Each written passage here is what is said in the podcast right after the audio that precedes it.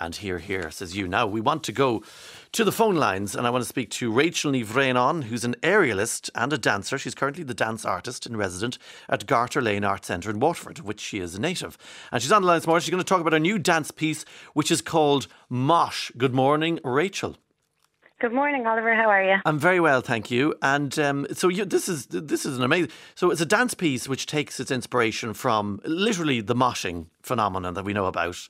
Um, Yeah. Will you tell us what moshing is? Well, moshing is what you would see if you were ever at a heavy metal concert, which some people might not have ever been at. Um, but you might have seen it as well in music videos um, or MTV back in the day. And it's basically people very near the front of a gig, all getting very excited by the music and slamming into each other, um, running in a circle, pushing each other. And maybe crowd surfing as well. I mean, it looks like a kind of load of um, uh, hooliganism at times, doesn't it? I mean, and it's not just heavy metal; it's nearly every concert you might go to where there's a bit of Green Day or something happening. Um, It's true, yeah. And even now it's moving into kind of hip hop arena as well. aha, where did so? How did you come up with the idea to to make a performance dance piece about moshing? Well, it's not because I'm a big mosher myself or even a big metalhead. It's actually because a couple of years ago I was speaking to my boyfriend after he had been at a Slayer gig. Yeah. And during the opening act of Lamb of God, he unfortunately got a really nasty injury while he was moshing. Um, so he came home and I was speaking to him about it and thinking, Jesus, why would you ever do that? We kind of had a debate back and forth. Me being a dancer thinking you should mind your body, him being a metalhead thinking you should just go out and have the crack. Anyway, um, I think it's safe to say he won the argument because I went on to make a show about it. I was just so intrigued by the whole world. Yeah. I think I initially thought like they're just hooligans. It's just a stupid thing to do, and it's very risky. And now I just have a much broader understanding of the whole subculture, and um, yeah, it's made for a very interesting few years. And your your broader understanding comes from actually going out and doing a bit of moshing yourself. Well, not a lot. So the pandemic kicked in pretty soon after I Ah. got the idea for the show. So there was a couple of years there where, you know, it just wasn't possible to be in a crowd and do research that way. So I've been on YouTube a lot. I've been reading scientific papers.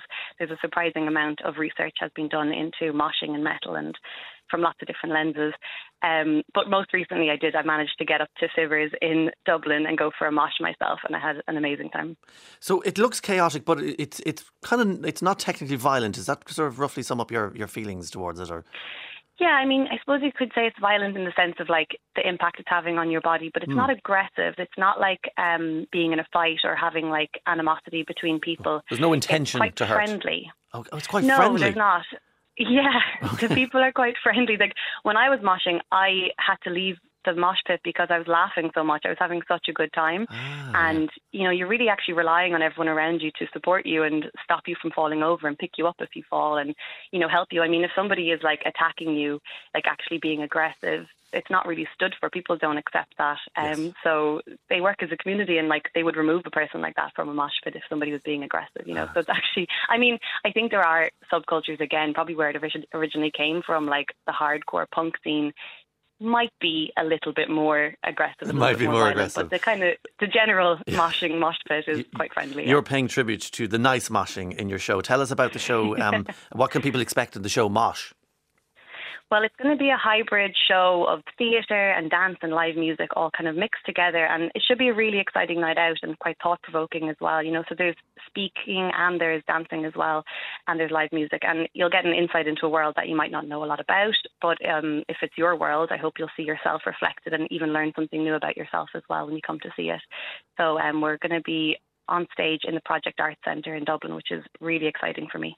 And uh, Robin Byrne is the choreographer. So fringefestival.ie, that's the best place to go, isn't it? To, uh, to to. Fringefest.ie, yeah, 13th to the 17th of September. So a couple of nights there in the Project uh, Arts Centre. Look, we wish you the look. I, I, think you've changed our perspectives already on moshing. Rachel and Ní Bhraonáin. Hope to change it more. Absolutely. Thank Th- thanks a million and the best of luck to you. And happy, happy moshing, happy dancing. Thanks very much, Oliver. Thank you, Sloan. Quick break.